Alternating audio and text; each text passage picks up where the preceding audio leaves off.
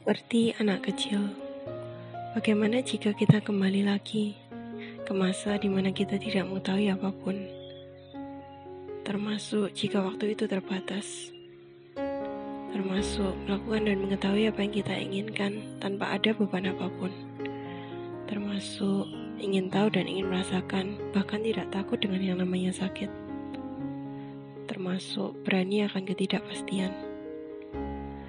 Karena saat ini aku telah tahu bahwa waktu itu terbatas dan semuanya terlihat sia-sia. Karena saat ini aku sama sekali tak tahu apa yang aku inginkan dan semuanya seperti menuntut penjelasan dan logika. Karena saat ini aku telah terluka dan luka itu tak kunjung sembuh dan aku sama sekali tak suka merasakan sakit. Karena saat ini aku kehilangan arah dan tak berani melangkah.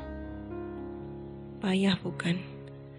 Tetapi jika aku yang kecil saja mampu menghadapi itu semua, yang kusadari bukan karena ia tak mengetahui, tapi ia dapat menikmati proses itu dan melewatinya. Maka aku pun bisa. Karena mengetahui lebih banyak hal, bukan berarti aku menjadi tahanan atas kedewasaanku.